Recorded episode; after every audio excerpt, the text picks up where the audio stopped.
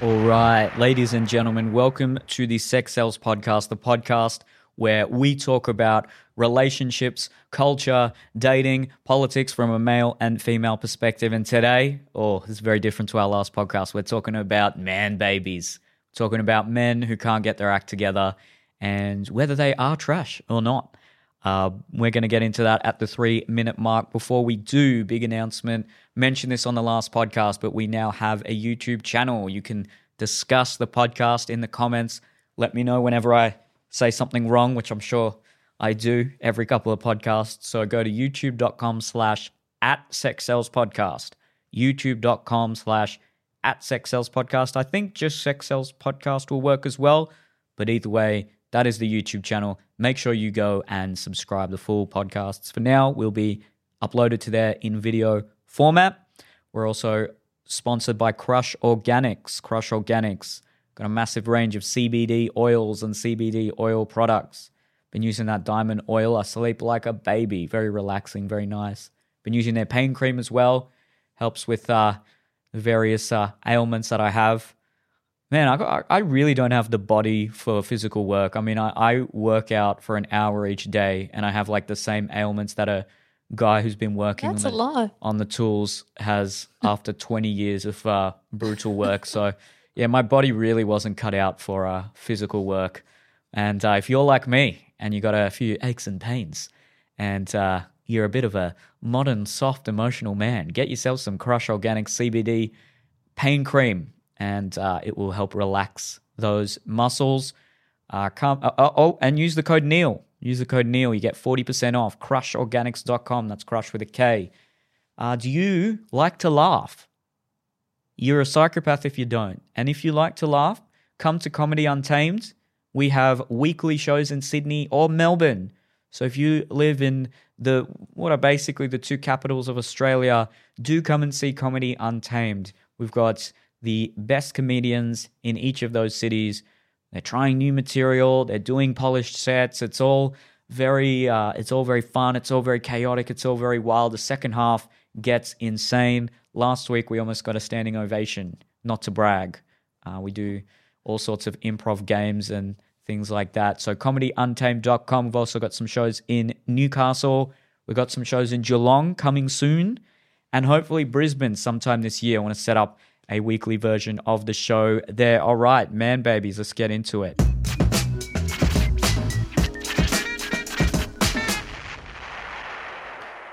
Okay, so this, ironically enough, was uh, my topic suggestion. And look, I've worked for myself most of my life, up until basically two or three years ago. I, do, I sort of loosely had professional relationships with maybe a manager or maybe a production company or something like that. But I've always just kind of worked for myself. And two or three years ago, I've uh, you know made an effort to uh, expand my production capacity and produce more and just uh, expand my business operations. And I'm working with uh, other people in a in greater capacity and getting to know them and figuring out various traits and attributes. And none of the people who currently work for me are like this, but uh, there have been people who you know, maybe I, I trialed them or maybe worked with them for a limited amount of time. And, you know, I always hated this oh, men are trash. They can't get their act together. They're all lazy and they don't do things um, in this day and age. Because I, I did. I'd take that personally. I think, well, that doesn't relate to me. I like to think I've got my act together. Sure, I have my days where I'm less productive, or days where I need to be a bit lazy and thankfully, because I work for myself, I have the ability to do that. But uh, I, I think I'm relatively confident in saying that uh, I've got my act together. But uh, working with a lot of men in their mid 20s and late 20s, a lot don't. A lot are man babies. A lot uh, just uh, can't be consistent. They're not dependable. It's not like they're suppressing their feelings, at least in my experience, but they they they don't maybe have a lot of emotional intelligence. And have I been perfect? Absolutely not. Uh, there have been situations, especially more so in romantic relationships, and that's ironically the catalyst for this podcast. I felt like I just didn't know what I was doing, and I was uh, hurting people emotionally, and I wanted to, you know, get better at it. And and it is a learned skill in many ways, emotional intelligence, but Yeah, uh, just the the stereotype neckbeard. I always think about this. The fact that that even is a stereotype is so, it's so condemning to the the overall male gender, right? Because it's so fucking easy to shave your damn neck beard, and the fact that that many of you aren't doing it, that it's become a stereotype. Uh, it's insufferable and it's really sad to be honest. Um, so uh, I don't. I don't also don't want to. You know, ironically enough, I don't want to be the one. Um, you know, thinking that. Uh, you know, this is this is. I don't look. I don't want to make it sound like this podcast is also just me trashing men or making it seem like men are the cause of all of society's problems or anything like that. But I I do actually relate with some of these um TikToks from from women who are saying men need to get their act together because I think a lot do. And I think I mentioned this on a few podcasts ago where the the sort of feminist sentiment or the progressive sentiment about men needing to get their act together and not held to a certain standard and are not held accountable for their actions and essentially at least what i can hear in the subtext there is that men are not reaching their potential and are not becoming what they're capable of and contributing to society the way they could but then you look at your Andrew Tate style extreme red pill neo masculine types, and they're also saying, well, men are all lazy, they're, they're watching porn all day, they don't have ambition, they're not confident.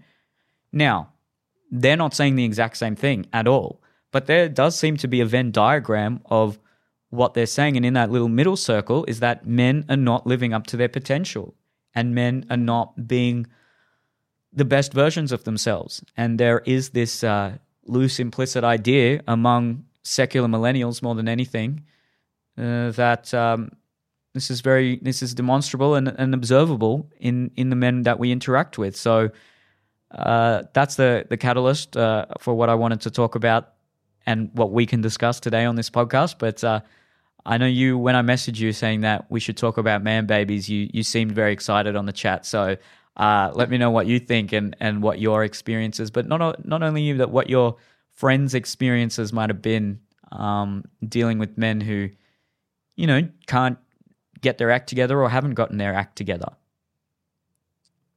Yeah, for sure. I mean, I love this topic, not because it's a man bashing topic, but I just find it really interesting. And to talk about especially the female version cultural factors etc we can get into that later. But um, i myself do not have experience with a man baby because i do not have the time of day to um, to date or interact or previously. Was not in my realm. Uh, however so many of my friends have dated or are dating or interacted with closely um, with a man child. And give me, give it's literally examples. just someone that doesn't know how to cook, mm. doesn't know how to clean, maybe struggles, jumps from job to job, maybe no ambition. That those two are kind of sometimes um, little to no um, emotional maturity um, failure to see things from their point of view or empathy um, or perspective. Um, there is the stereotype that they video game all day, which I have found actually to be kind of true in these aspects a lot. A lot of them are video gamers, which is interesting. I do love video games. I and uh, Adrian once was a video gamer before a child, but he's not a man child. Um, and just a weaponized incompetence is a really big one, where basically someone will say, or your partner might say, like, can you um can you make me a tea or can you take the trash out or can you do this? And it'll take days, or it'll take months, or it'll never happen. Or if it does happen, it's done so poorly or incorrectly that she just thinks, I may as well just do it myself. Um, or he'll be like, I don't know how. I don't, uh, how do you do this? Uh, no, she'll just take over herself. Um, and sometimes you find that the the the partner might be even taking on the the traditional female and traditional male roles. So they might be cleaning the house, doing all the maintenance, doing all the cooking, the cleaning, but also mowing the lawn and taking out the trash and um, fixing the cars or, or um, putting up furniture themselves. So basically doing Jesus. all the physical and emotional labor for their partners. And so when I look at um, friends or girls or or even anyone I know that have dated men like this, and I mentioned this in the last podcast, you have to look at what is the secondary gain. Like why were they like this when you first started dating them? Because 99 times out of 100 they are they were already like this. So why then did you go and date them knowing this? And I think is the key to this is at the start or you know women love to want to look after a man okay, I shouldn't say that's such a don't screenshot that one sentence and put it on any video there because I'll get ripped online. But there's a difference between wanting to look after a man and needing to look after a man or just a partner in general. Um, and I think that they might find it endearing or or just they're blinded by love where they're like i'll look after oh, sorry i'll look after them and i'll do this and i'll do that but then after a while what is that person actually contributing to you or to your relationship? And what is the balance in this relationship? What is the balance of physical and emotional labor? So i think those are two really really big things that people that have that date man child's um, experience that they are doing all the labor for this. I don't want to have to teach you or teach that person how to have a conversation, how to communicate without getting aggressive, how to do all these things. And I also don't want to have to do every single, cook every single meal, do every single load of laundry, do everything for the house.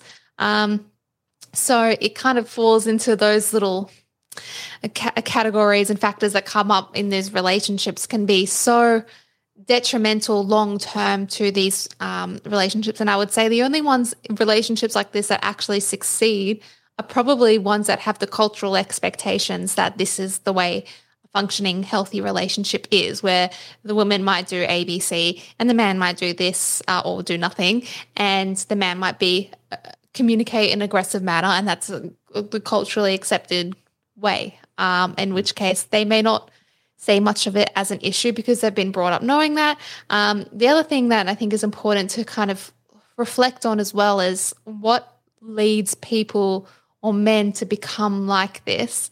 Um, and cultural um, traditions or aspects aside, there's two schools of thought about this. One is that men, um, we've kind of talked about this on a recent podcast, that they don't they don't have the opportunity in their childhood to have their emotions prioritized.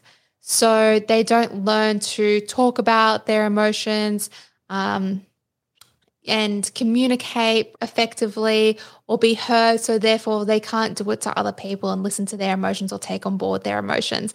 And um, in, in terms of being related to a man child, that would be because another big aspect of it is that anytime I hear this is what I hear and what I read as well that when someone tries to communicate with a man child, they get instantly defensive, instantly aggressive, um, failing to see the issue and then or the woman puts up with it for so long that she finally explodes and or and he goes why is she becoming so hysterical? Or maybe she becomes critical um, or resentful and then it's he gaslights her saying she's the problem. Anyway the other school of thought as well um, which i think is probably the most accurate one um, or more likely is that as a child they weren't ever told that they were wrong. Um, they were made to believe that they were always right they probably had everything done for them, usually by their mother, all the cooking, all the cleaning, like, don't do that. Um, and I saw this skit, I don't know if you've seen it, it was like viral on TikTok. And I saw it a while ago, so I can't remember it perfectly. But this um, comedian, she was talking about the way that um, a mother talks to her son, and she'll be like, Don't do that, sweetie. Oh, you ran someone over, that's okay. Oh, I'll do this for you, I'll do that. And then the way a mother talks to her daughter, which was, honey, you've got cellulite.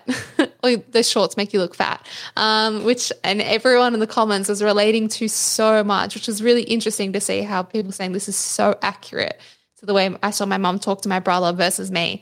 Um, hmm. so didn't happen yeah those are my first initial little reflections on it. You're absolutely right. There uh, is a this is one where there is a clear gender difference. I don't know i don't know a single man who's dated a woman who you know can't iron a shirt or can't do just basic life skills, uh, can't get to work on time, can't just do these just basic, basic attributes of competency that really should have been instilled into you from your parents at age five. I mean, things like brushing your teeth, basic hygiene. It's it's really, you know, in most uh, situations when it comes to men's issues, I want to be very uh, empathetic and understand the broader cultural context and and yeah, play devil's advocate and offer different um, ideas uh, in comparison to maybe what the mainstream progressive narrative is. But these are situations where it's like, dude, you don't get any empathy if you're in your 30s and you can't iron a shirt. You don't get any empathy if you're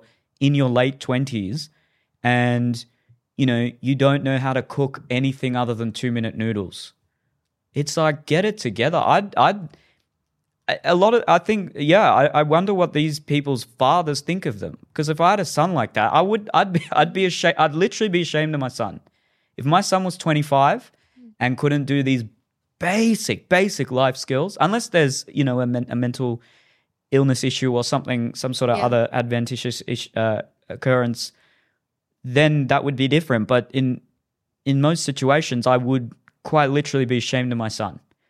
And I don't think that's a um, outlandish statement because this is a modern phenomenon.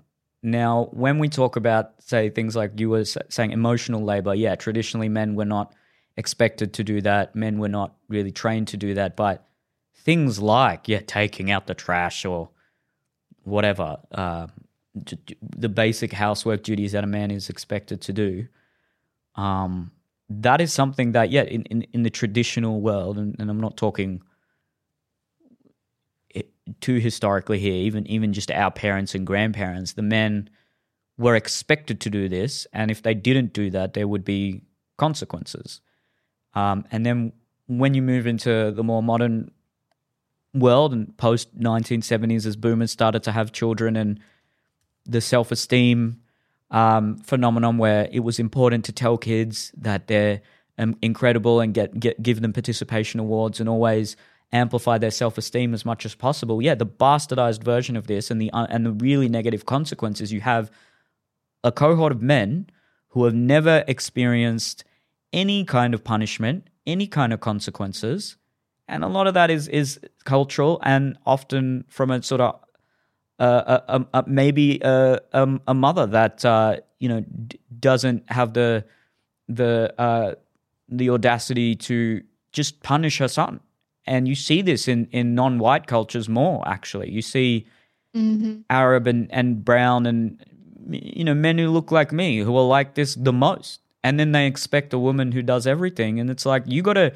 even in a traditional way of doing things, the man then at least had to there was a division of labor there where the man had certain expectations that that, that they had to fulfill. Like at, at the very least, if you see a man who maybe expects a woman to fulfill those traditional gender roles, but then he has a really high paying job and is really masculine and does Yeah. all the Yeah. physical work, at least then you can justify that as saying, all right, Yeah. this is balanced. But when you see this kind of like chubby 30 plus year old who lives with his mum and is expecting to get this 10 out of 10 wife who does everything, it's like, bro, you are so delusional.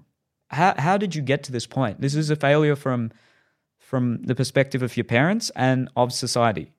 And Yeah. yeah, it it, tri- it triggers me because I'm you know part of that group. I'm a, I'm a late twenties man and I am an ethnic man, and you do see a disproportionate degree of this kind of man child behavior among ethnic men. It's it's uncomfortable, but it's it's also true. I remember watching this um show where the host was uh, talking about dating uh, in, in in different cultures and this Asian woman was saying she just dates white men because the Asian men expect everything to be done while they play video games. Now that's an extreme example. I'm not ex- I'm not trying to suggest that all Asian men are like that, but yeah, when you come from these um, more uh, family, extended family driven cultures, it doesn't bring the best out of men. And I actually think this this goes back historically where, you know, sort of the more Protestant individualism of the West actually had advantages for male behavior. Now, it also had some really uh, horrendous disadvantages there where they were sometimes unrestricted in the expression of their masculinity, and that was really harmful for, for women. But it, it at least forced men to become a, the, probably the best version of themselves because there, there isn't this extended family constantly validating them and constantly telling them they're perfect and that they don't have to do anything and that by simply being a man, you know, this this goes back to I guess being the uh, you know holding on to the family name and and just by simply holding on to that you are a king of sorts. And and you know it is in, in many ways it's an outdated culture. And then when you have this uh, more modern secular western culture that is very respectful of other cultures and doesn't want to question other cultures it it sort of um, it denies any any critique or criticism for uh, this kind of behavior, and it's not good for anyone because it's not good for them. The men aren't happy either. The men who are like this, and it's very hard yeah. to change when you when you're that far gone. You know, when you're in your it's your so late, overwhelming. Yeah, you have to when, be like I'm in my twenties and I've never I haven't even started. Yeah, I don't have the money. That's don't terrible. have anything. It's really really bad, and uh, it it maybe maybe I, I do need to think about whether just condemning this kind of behavior is the best strategy. But at the same time, that I think is what has caused that. The uh, inability to, you know, punish people and to have consequences for certain people, and it's uh yes, it's it's bad. It's really bad, and it's not. It's definitely not good for women. Like you hear about, you talk to any uh, ethnic millennial woman in Sydney, and she wants to date within her culture. In fact, women are actually more attracted to men of their race, ironically enough. But um, she she'll always uh, articulate how hard it is dating men of her culture because they're man babies. They uh, they think that they're being very masculine by essentially ordering her around, but she's not happy and then you get this kind of stereotype of the the crazy ethnic woman, which comes from the fact that she hasn't been able to uh, have a sense of self, and yeah, she becomes crazy as a result. Because of course you'd yeah. become crazy by this kind of like you know chubby false king who's sitting there ordering me around, and at least and like I said before, if, if he's a you know a very high earning businessman or something, you could probably justify that in saying, all right, I'll do all the I'll do all the emotional and physical labor at home because he's bringing in 300 grand a year. I don't, I don't think that's the best relationship yeah. at all, but at least you can yeah. then justify that to a certain degree. Yeah. But when it's a guy who's on a, you know, mediocre salary or where can't even hold down a job, you think, well, what the hell is this? This is, uh, this is pathetic. And this guy needs to get his act together. Yeah. Yeah, I think that's a it's a really interesting perspective to, or just thing to consider is the cultural aspects of it. And like you said, like I know um, girls I used to work with that were Muslim Arabic, and they dated these men, and they would do every single thing for them at home, and I would look at them and feel so sorry for them, like the emotional labor. They were telling about their arguments, and I'd be like, oh how how could he say that that's so stupid or how can he not see this anyway and and they would look at me though when i was this is when i was single and feel so sorry for me that i would be going out on tinder dates and offering to pay for half of half of the meal or offering to pay for all the meal and they're like girl have some self-respect don't offer to pay it's so interesting the different um, perspective. And one of my friends told me, and I don't know if this is 100% accurate, this is just her um, voice, but um, she told me that in their culture, he, uh, the husband works really hard. And she's like, I hold all his money. All the money comes to me, and I decide how we spend the money. Um, in return, I look after the house, I look after the children, I do anything. So I don't consider that as so much, like you said, like I don't consider that as a, a man baby, although the emotional no, immaturity in my perspective was a different, you know, may not have may have kind of teetered into that um, area a little bit. However, I saw this once in the making, and um, I talked about this years ago and at the start of this podcast. I think um, when we first started doing it, but I was once called out to a family um, where this kid who was maybe like nine, eight or nine years old, hadn't um, been at school for literally months, which in Australia is illegal. Um, it's considered uh, educational ne- neglect. um, and she he wasn't enrolled for homeschooling or anything like that. So I get called out to this family, and it's an Asian family. And um, long story short, she was a single mother. Um, although she did have a partner now, so he, a, a newish partner, um, but she had she this kid couldn't get off the video games that he would play 18 hours a day and then sleep for six hours and eat for an hour. And it got to the point where he demanded so much of his mother um, that she would create a menu for him every day and he could select what lunch he might want, what breakfast he'd want, and what dinners he want. She'd have to bring it to him at his computer. He didn't leave his room. He literally didn't leave his room. She brought a bucket for him to go to the toilet into. She bought a kiddie pool for him to, to shower him in. Um, and he wouldn't let her leave the room either. So he would make her sleep on the floor without a bed, without a blanket, just straight on the floor if he went to sleep. Um, and then during the day, she'd just be having to cook for him, clean for him, bathe him while he sat and gamed. And this kid was like eight years old, literally.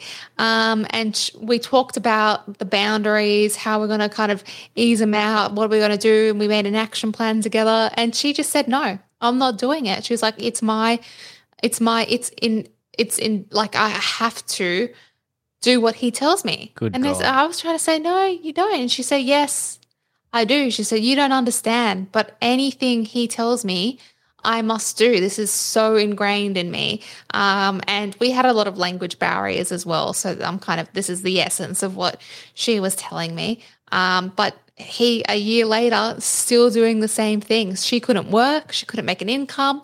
Um, so the other uh, kind of area that I see this in when it comes to particularly um, white men or you know just Western men that um, have are doing this um, or are, are man babies.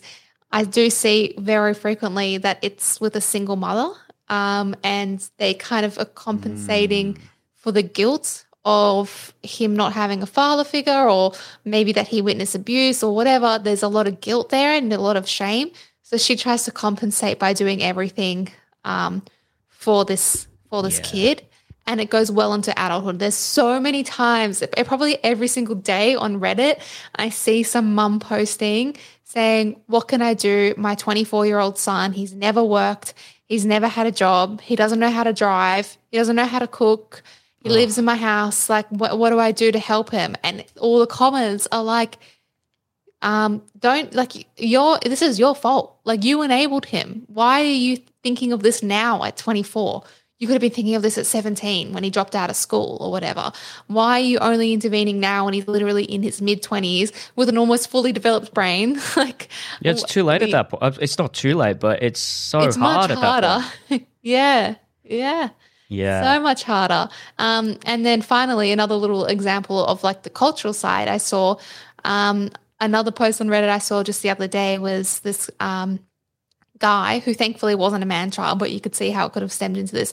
He um, he came from I can't remember. I, know it was a cultural family, but I cannot for the life of me remember what culture it was, or maybe he didn't say, but he did hint that it was a cultural family, uh, cultural background.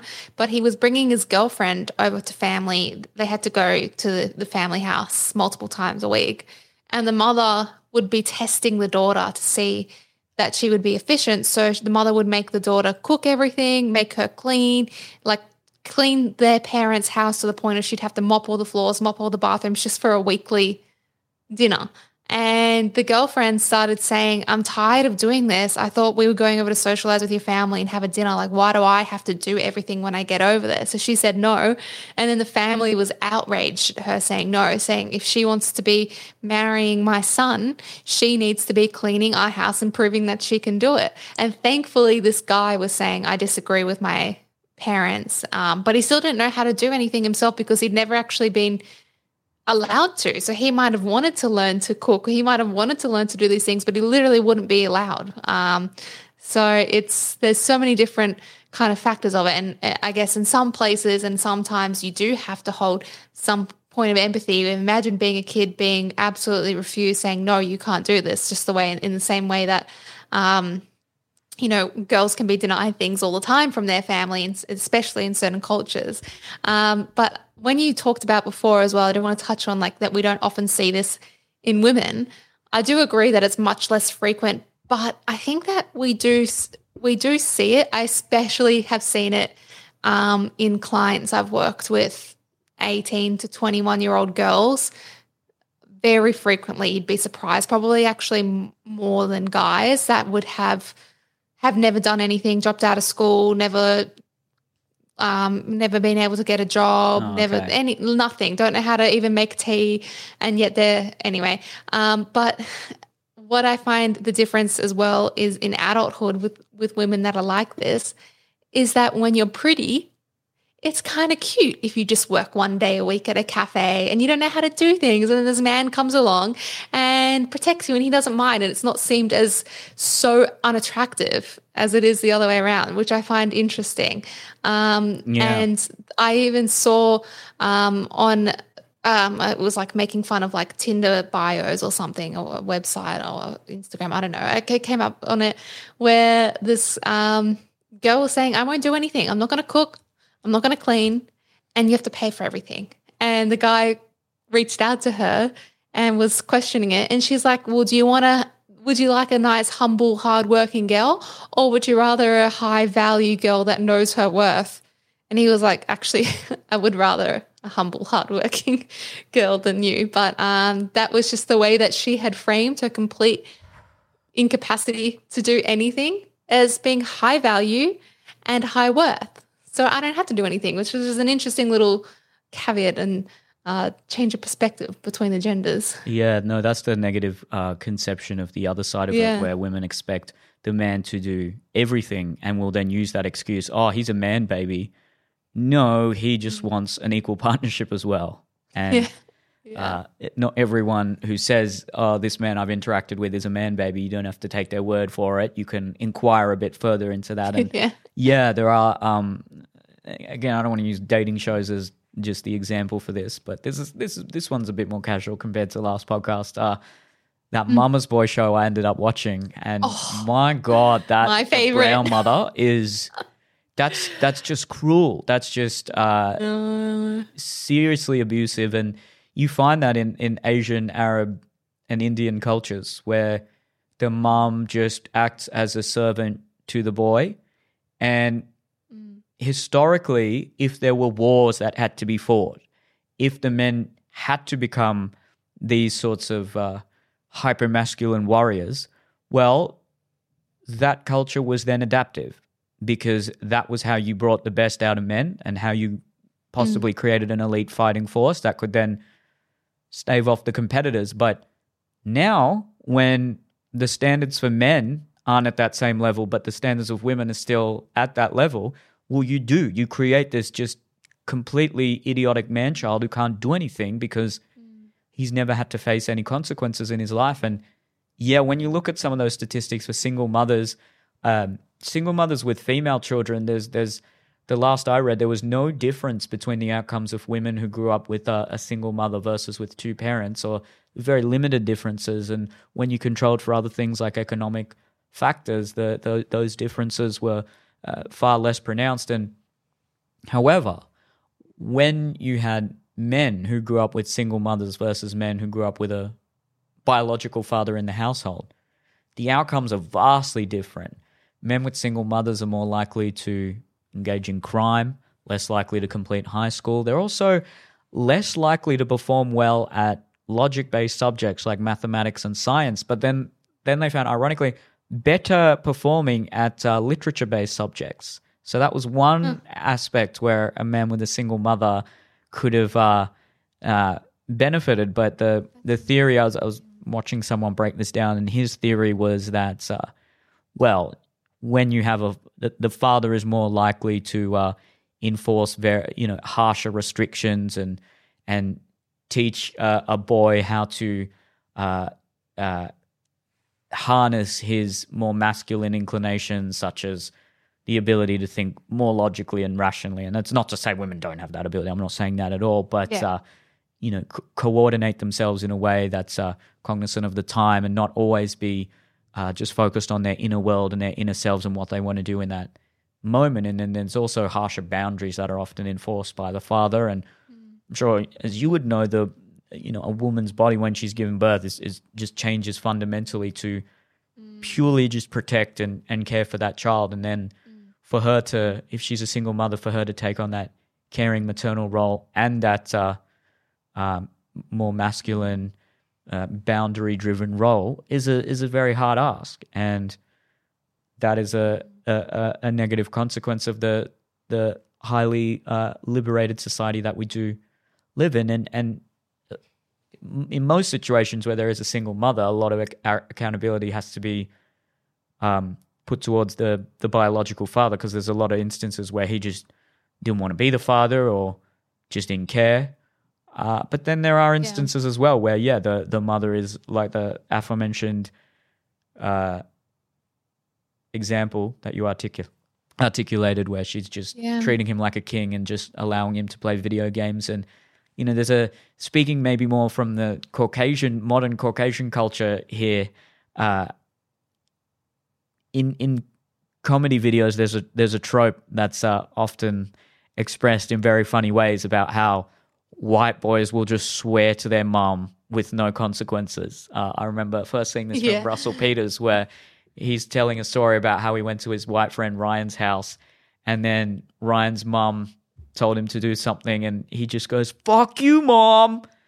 And God, she's such a bitch. And he's just there in utter shock because any ethnic person who ever tried to do that to their mom would be belted, absolutely belted and yeah. so you so you get that mother who's very who will cook for you and will do all these things for you and and sometimes act as a as a pseudo servant but at the same time she will not refrain from being violent and extraordinarily yeah. aggressive if you uh, disrespect her uh, yeah, whereas uh, so maybe if if you if in I'm not saying obviously this doesn't apply to every single white person or anything like that but um, I wonder if uh, you know post cultural revolution, there's there's sort of been a bit more of a lax approach to parenting in the West that wasn't necessarily experienced in Eastern or Arab or African cultures, and uh, that manifests in a different kind of man baby, a more probably a more entitled man baby, if anything, uh, who just can't do anything and will uh, respond aggressively, verbally, if there is any challenge made to their their worldview or their sense of self, and or their uh, attributes or, or, lack of action on a given um, on on some sort of issue within the relationship, uh, and then you get more of the you know traditional cultural man babies who have potentially had a overbearing mother and a and a culture that is expected expected more of them historically, but because we live in a very safe world that doesn't necessarily need a lot of uh, uh, behaviors that men maybe have an inherent biological advantage in, uh, they just become essentially a man without a purpose and, and aimless. And then mm. and then those behaviors actually make it worse. And if you're already low in testosterone you engage in behaviors that further exacerbate the fall in your testosterone. And you, if you play video games and eat junk food all day that's not going to help you. That's not going to compel you to become a better version of yourself. Whereas if you're engaging in behaviors that are beneficial to your male hormones and your uh, sense of purpose and identity, that will actually work as a um, uh, it will just sort of beget more of those behaviors. It'll, when you're higher in testosterone, you, you you you actually are compelled to be competitive and you're compelled to challenge yourself. And that doesn't yeah. happen for men who are low in testosterone and just low in basic health because they eat junk food all day. And like we talked about on the last podcast, there's often this idea that oh, I'm struggling, I'm gone through this thing. And then you sometimes, not in all situations, you, you inquire further what's this thing that you're struggling with? I went through a breakup six years ago. yeah. oh, come on, man. Like, that was six years ago. That's a situation where it's like, all right, no, put those feelings down and go do something that's a feel that's a situation where what could be described as you know maybe toxic masculinity would be appropriate in my in my opinion um yeah it, it it's a yeah, it's a sad situation because it's it's affecting society. It's making women uh, annoyed and and you know uh, not particularly inspired by the opposite gender, which is not a good thing. That's what contributes to a lot of these TikTok trends and female comedians talking about how men are trash, and in a lot of situations it is. And then women don't want to be the best versions of themselves if men aren't the best versions of themselves. So why would a woman want to, you know, you if you've got this uh, traditional cultural idea, a woman should always dress well and do this and always want to have sex with me, and you're this like fat slob who doesn't have anything interesting to say, well, how's she going to fake that sexual interest all the time, man? You got to you got to maintain that desire, and if you challenge yourself to be the best version of yourself, well, a good partner will be along the ride with you, and mm. they just don't understand that. They can't see that. Um, yeah, I think. Well, actually, I'll get to that point in a bit. But firstly, it what you said about you know the lack of a father figure and the impact long term is so um, true and interesting. And I think when you're talking about the guy that you watched that kind of debriefed it and talked about why, I feel, in my opinion, it's less because of the way that, of what's lacking from the mother's parenting, like more strict boundaries or anything. I would say it's more because of the father wound and thinking about why did my father leave me or what was he like. And I only, you know, say that based on my experience working with children in care, especially boys who are desperate to know who their dads are. And even when they were put into a house um, or, uh, sorry, a home with a male and female foster carers or whatever, desperate to know who was their father? What was he like? What did he do? Why did he leave me? Why didn't he come back? Why didn't he do this?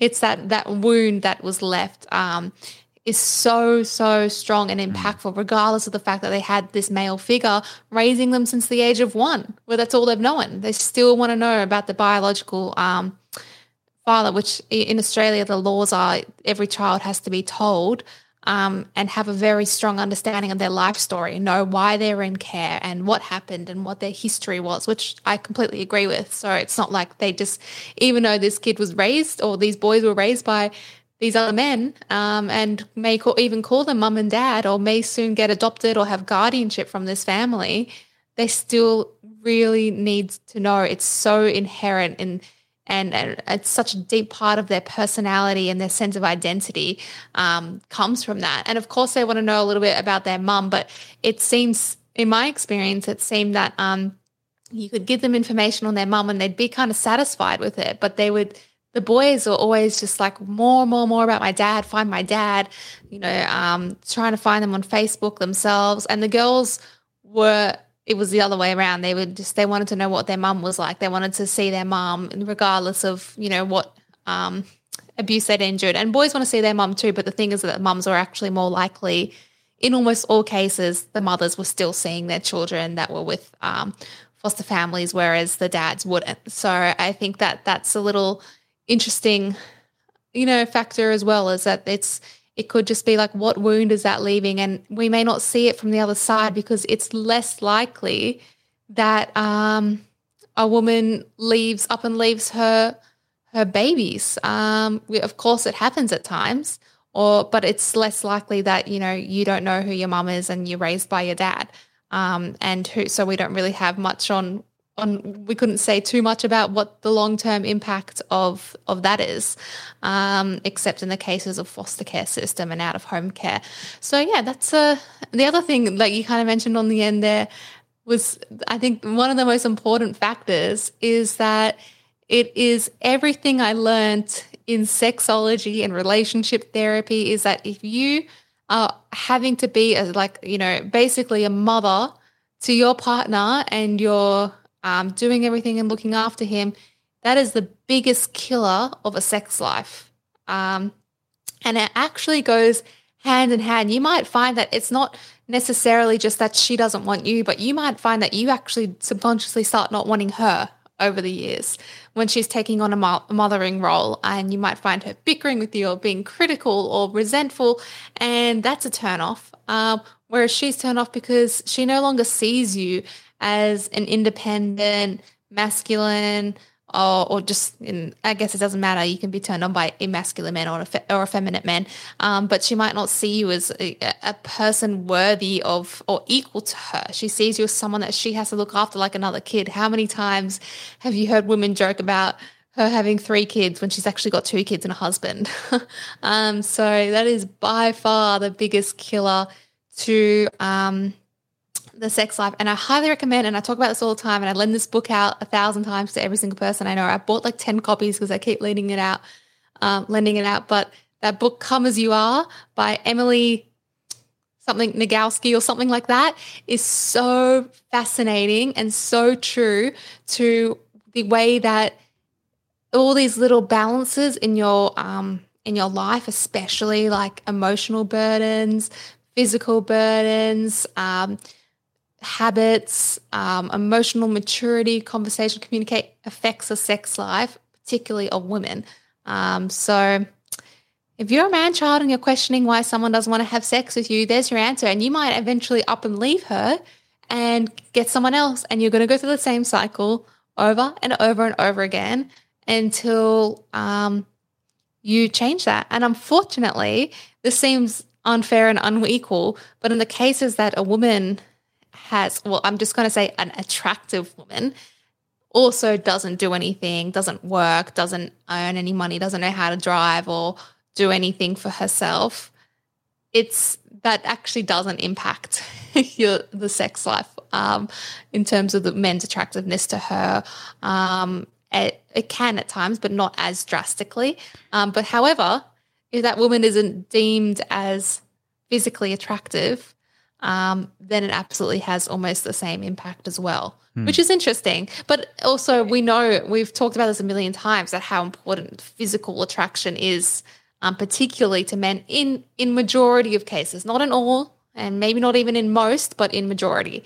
Um, so yeah, yeah. Uh, you you are correct, and what I would say for men in that situation who who uh, complain about how women have women have it easier and are not held to the same standard of life skills and ability to provide resources. Well, that's not going to help your situation. Let's say that those pretty girls yeah. no longer are held to the standard based on their looks. That still doesn't change the fact that you're a man child. So, is that what you want? Is that what you want? You want just a woman who does everything and sees you as hot, and therefore you don't have to do anything. That sounds mm. like a pretty shit life anyway. So, I wouldn't I wouldn't uh, engage in that kind of um, complaining behavior there.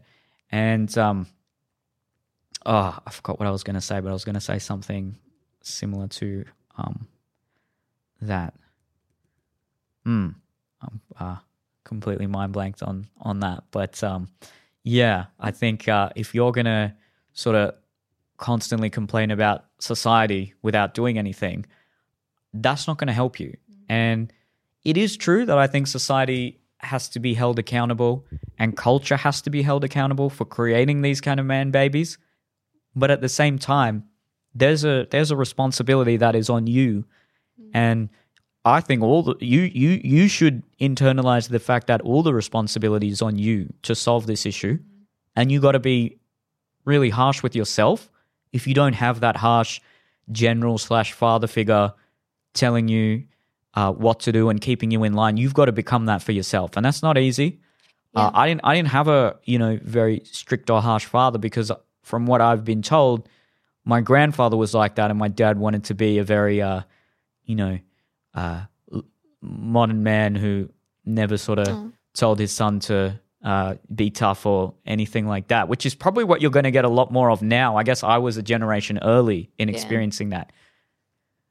But you can't go too far either way. You can't be that uh, officious father who never shows any love or affection to their children, but you cannot be the boundaryless father as well, who is always indulging in their uh, emotions at any given time. You have to you have to be both. You have to be the good cop and the bad cop. You have to be the uh, benevolent father and the and the harsh disciplinarian father, dep- depending on the situation. and, and, look, I'm saying this. I'm more so as a father figure.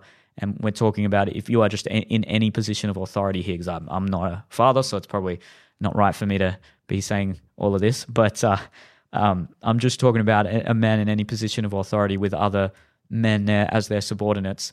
Uh, and yeah, I, I, that is also infuriating when you hear about the, the girls who sort of have that level of entitlement because they're attractive. But that's right. That's what I was, that's what I was going to say. On an evolutionary basis, it does make sense because yeah. a woman doesn't have to provide resources. In fact, it's probably not beneficial for her for for for uh, a tribe or a, a a population to depend on women providing the maximum amount of resources because the burden of bearing children and giving birth is so intense that it's far more beneficial for the men to be providing those resources and protection and security while the women uh, prioritize the birthing process and uh, prioritize the care of the infant. So there are underlying physiological factors that likely contribute to uh, certain uh, women uh, potentially feeling more uh, in, entitled because mm. biologically they are the one that is going to bear the child and more likely than not children. And it makes sense that the man has to then showcase the ability to provide resources and care and physical security, but the new one is also emotional security. I, I watched a Teal Swan video about uh, men uh, expressing their emotions. Do we do it or do we not? Because a lot of times we're, we're, we're hearing one message, but then experiencing negative consequences if we engage in the actions that are expected of us in a modern context. So a lot of men will talk about how I did express my feelings and it um, it blew up in my face. Uh, the, the the the girlfriend or the, the the partner or the people around me told me that it was either unattractive or you know not masculine or just uh, not the ideal choice of behavior in a given moment. And and her argument was that what women want from men is a sense of masculine it, she calls it masculine containment. So the example she gave if i remember correctly was that if uh, a wife sees her husband cry when he sees a puppy or when there's a baby, that's really attractive because it shows that he might be empathetic and that he can observe beauty and vulnerability and see that in a very, you know, beautiful way. Whereas if his emotions make her feel less safe or if his emotions make her feel like she has to then do more of the emotional labor, yeah. that's when it becomes a turn off for her. And an example for that would be something like I can't I can't work right now at this point in my life and these are the feelings associated with that. Now it's it's contextual here because someone could be going through some really harsh things in their personal life or have some sort of a issue that they that they have to bear with. But if a if a partner hears that, she's going to be empathetic uh, in the moment, but the underlying message is I cannot provide security for you right now. Or in a more emotional uh, context, oh, I'm I'm upset at something you did or something you you said, and again, she might go into carer mode and and and feel a lot of empathy empathy for you in that given moment, but the underlying physiology is that all right, this man might be particularly sensitive over certain things, and how does that affect his ability to provide me with emotional security? Um, and so there's a there's a lack of safety that comes with that. Tell me if, if that makes sense and if you agree. Yeah, I definitely agree in in most parts. Yes, I think that that point about um, the emotional safety, like are you made to feel safe, um, is so true. And I do agree kind of about the the other aspect of um, you know when someone comes to you and it, it's you know they're putting their burden on you but at the same point every woman i know or no that's too dramatic but a lot of women i know and especially women like myself will happily take the burden on of others and often not feel drained by it or not get resentment um, unless it's continual over years and years and years and imbalanced. Um, So in some ways, I don't necessarily agree 100% with that. And I do hear, we do say a lot in this podcast as well about, you know, men that um, when they experience opening up to women um, or their partners and they kind of get that shut down rejection um, and the impact of that. But I would say that this happens equally to women, maybe not equally, but still a, a lot of a, amount of times to women as well, um, where they open up and then we get told we're being dramatic, we're emotional, like we're hysterical, all these things. And, um, you know, I hate to reference, I mean, everyone gets mad when we talk about MAFS when it comes up every year, but there's such a good example. And MAFS means married at first sight because there's always one person that's like, what the fuck is MAFS and why do they keep talking about it? But there's this one couple, I can't remember their names, but there's the builder, you know, um, the fuckboy builder mm. and the girl he married and she she was really upset about something that was justified. Oh, basically, they um, he kept telling her, You're so sexy. I just want to jump over this table and fuck you. Like he's so saying he's so turned on by her. And she's very, they're both really attractive people. And then the next day they shoot them and she says, We had sex. Um, and it's been weird ever since. And then he said, when they talked to him, they were like, Yeah, we've, um, yeah, we had sex last night and um, I'm no longer attracted to her. And this is an experiment when you get married. So she's obviously really um, upset about this. And the a question that comes up at dinner is, Do you find me attractive? And she says, Yeah, I find you really attractive, especially when we met. There was such great sparks. And then he'll be like, and he was like, Yeah, I don't find you attractive. And I was saying, I immediately turned to Adrian and I was like, Imagine being told how sexy you are and how hot you are and how much you want. It. And then the second you have sex, being told, I no longer find you attractive. That would shatter me. And she got upset and she quietly sat there with a tear rolling down her eyes. And then he's like, I don't get all these hysterics. Like, and I was like, oh my God, that's such a lack of um, empathy and a lack of perception and understanding there. So it definitely happens both ways. Um, that's very true. And yeah. I think that I guess everything happens both ways almost. Well, a lot of things do happen both ways, and that we have to kind of recognize that and keep that in our mind. Um, what I do want to say though is that it obviously it does have an impact when you take on the burden, hence what I said before about it impacting your sex life so drastically. Um, and my advice, because um, you you touched on this as well a little bit about how you have to start doing that work on yourself. Treat it as you are the problem. And I do see a lot of um, family therapists or therapists that have, um, they kind of have two schools of thoughts when clients come to them because very frequently we'll have a client come to us and how many times have I heard someone blame and I'm using the word blame specifically rather than explain or describe or whatever, but blame everything that's ever happened to them on what occurred during their childhood or their mother or their father or something like that. And a lot of therapists take the school of thought where they should really validate that and understand that and and say yes like these you were dealt these um you know issues or this this hand because of your parents Whereas the other hand is like, you know, no no parent is perfect. All parents are flawed. Although, you know, there are those outliers that are really, really flawed, in which case this does not include that, where it's abuse, trauma, or neglect. But all parents are flawed, no parents are perfect. And if you had a relatively normal childhood, you maybe shouldn't be blaming your parents for everything and you should start looking at what you can do for yourself and taking responsibility for yourself. And I think that that's um and really, really trying to exclude here like situations of abuse and trauma. But if it's just a standard childhood, let's not blame your parents for everything. And I think that's important for if you're a man child listening to this, um, and you know your mum's let you stay in a basement or whatever up until 25. It's still your responsibility to get out there and do something.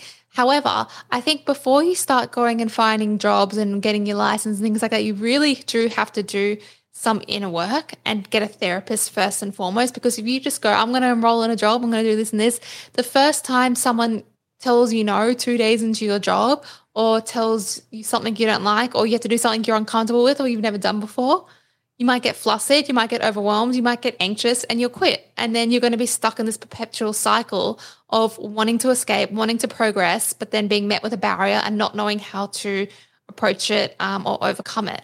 So I think that that was why therapy is so essential. And if you're a woman listening to this that is dating a man child, do not do that work for them. It is not your responsibility for you to teach that person how to develop emotional intelligence, how to develop a maturity, how to become more ambitious or anything, send that person to therapy. Put ultimatums in place, or not ultimatums, but put boundaries in place.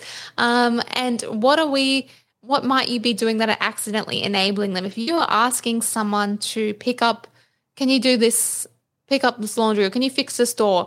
And then two weeks later, it's not done, and out of you know passive aggressiveness and just desperation, you go and do it yourself you're relying on this perceived understanding they'll feel empathetic and feel bad that you had to go and fix that door yourself.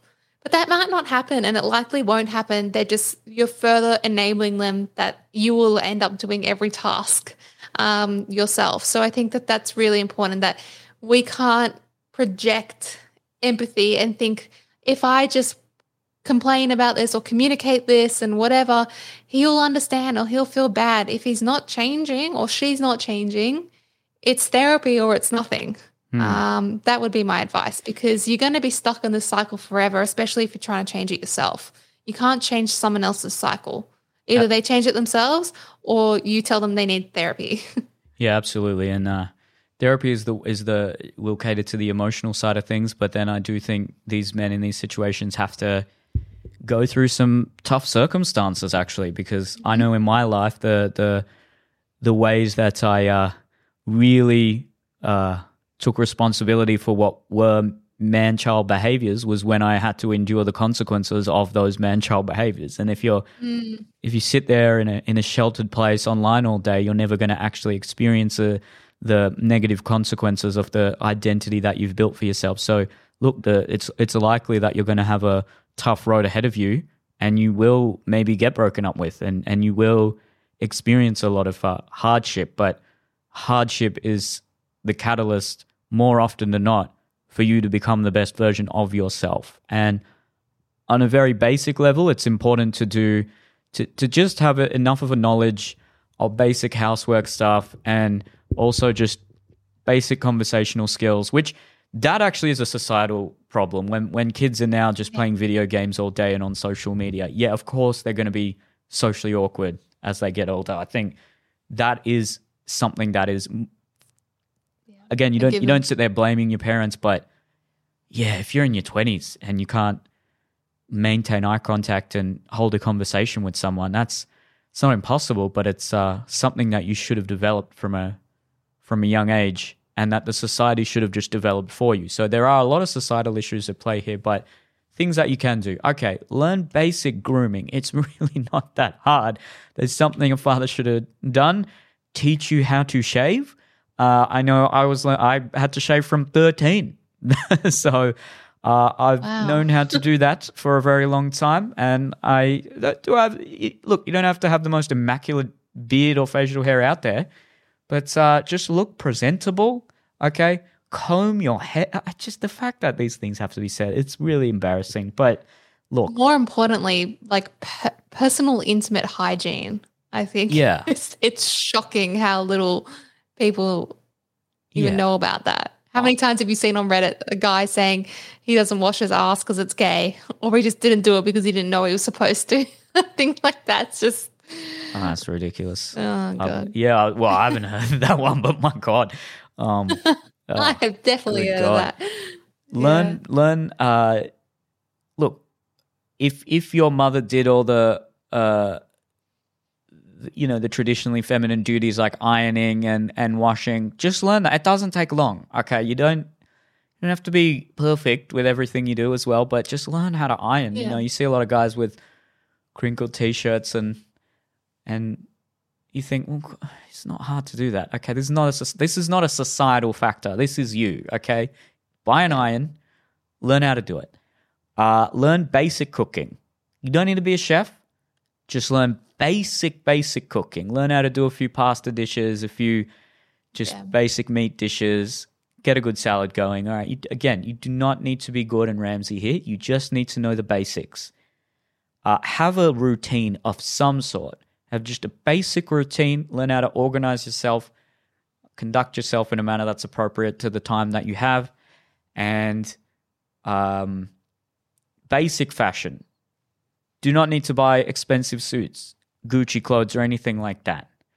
But just look neat, look presentable. Um, it's really, I, I find like the most uh, masculine aspects of society and the most maybe feminine male aspects of society are the ones that are the best at this, right? So you see a guy who's been in the military, he has his bed done at 5 a.m. and he's very neat in his presentation and his hair and probably does know how to cook basic things and is very resourceful.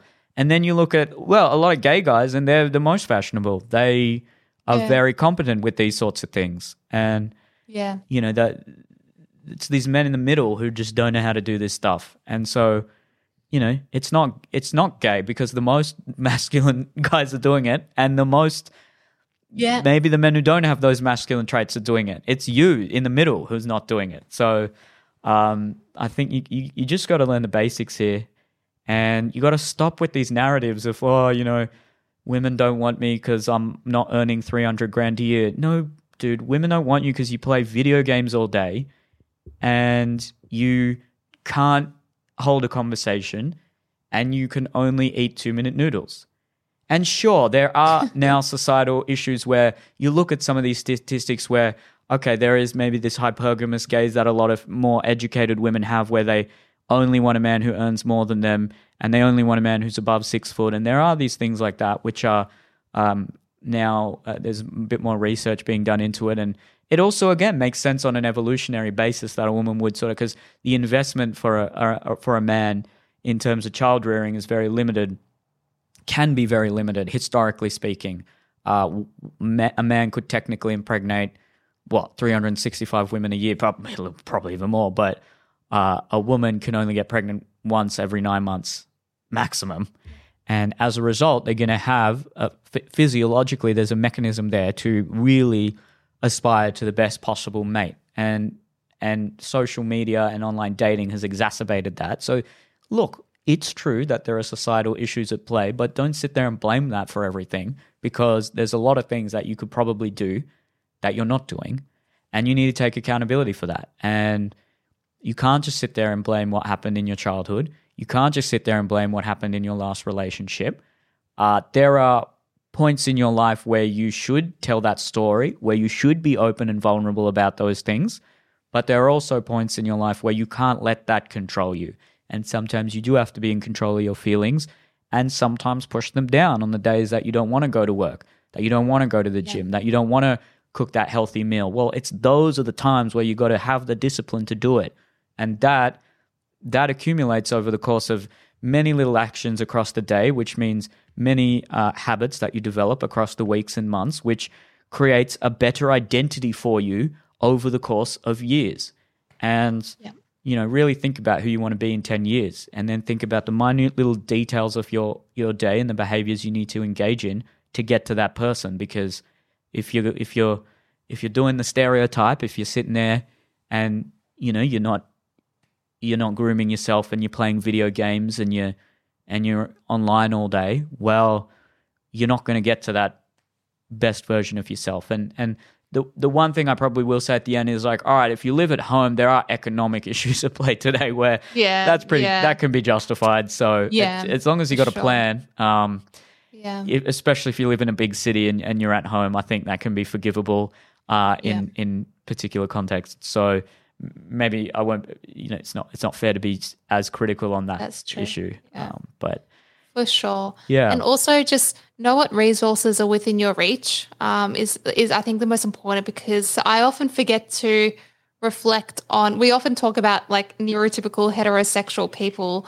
in our um, podcast and I think now if someone is neurodivergent that they will have they may have more barriers to remembering personal hygiene or um, understanding, you know, social conversations and things like that. In which case, you should reach out to what resources are available to you, which in Australia in particular, there's a lot.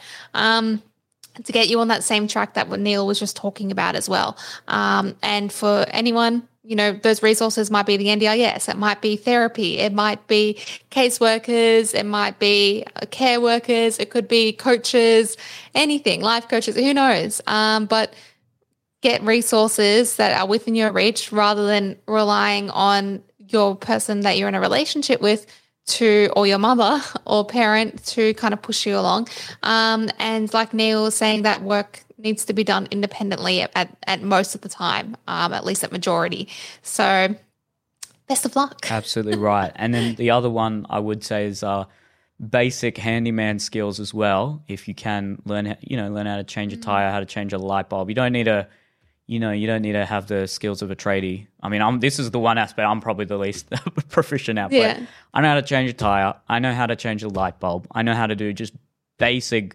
drilling yeah. and you know tool work. but that's to be fair, that's probably the one I need to get better at. But you know, when you live in an apartment and you're an artist in Sydney, there's other things that you can lean on there. But um, yeah, exactly. Yeah, uh, basic handyman. Uh, skill or handy person, we should say, in 2023. Basic handy person skills will. Uh, in fact, my mum taught me that. Ironically enough, also good. Huh. Yeah, mum taught me how to do all of that stuff. So go talk to my mum. She'll teach you. Yeah, she's the opposite of those mother, those ethnic mothers. She's the complete opposite. She oh, once oh, really? was like, once I was like, as a joke, "Oh, mom, you got to go find me an Indian wife." She's like, "Fuck off, go find your own wife." I love her. Yep. So uh, yeah, definitely gave me a very they they gave me a much more uh, Western upbringing. We'll say that, and I think that's I think yeah. that's actually I, I, got the best of both worlds. I got the kind of individualism yeah. of the West without you know sometimes the self obsession and the hedonism that comes with it, but I also got the you yeah. know academic inclination of the you know, I guess upper class mm. Indian culture and the and the the strictness there, but without the the pressure so and the true. You know the extended family being ashamed at every little thing that I do. So I, am really grateful actually for the uh, upbringing I had. Aww. So um, mm, shout out to the the old mum and dad. I don't think they they listen every they they listen like every four or five I think, but uh, yeah, uh, yeah. My dad started listening and it stresses me. Oh yeah, I wouldn't want them to listen. I know she listened to like one or two and yeah. she had a few things to say, but that's some, as any mother would. So uh, there you go. But uh, another thing, this would be worthwhile to do another podcast on is um if society doesn't get its act together as as well as these you know man babies, you are just looking at more men who are going to fall for your Andrew Tate type figures because it gives them a mm. a sense of heroism when you know being personally accountable doesn't give you that. It's not. It's not as uh, heroic to sit there and learn how to cook than it is to say fight for a cause yeah. to that'll be for the betterment yeah, of society. And so there's something to be said about like large collective political and cultural narratives that yeah. are also contributing to this. But uh, that's a completely mm. other podcast, and I think we'll end mm. this one here. And um, Eliza, I hope you go get some sleep. And thanks. I don't know if you will, but you know, um, good luck.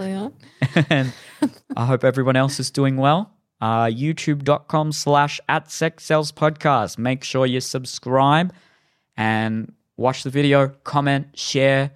Uh, we're going to start posting some more highlights again. So follow the uh, the Instagram and the and the TikTok. And thanks for listening slash watching, guys. See you next time. See you next week.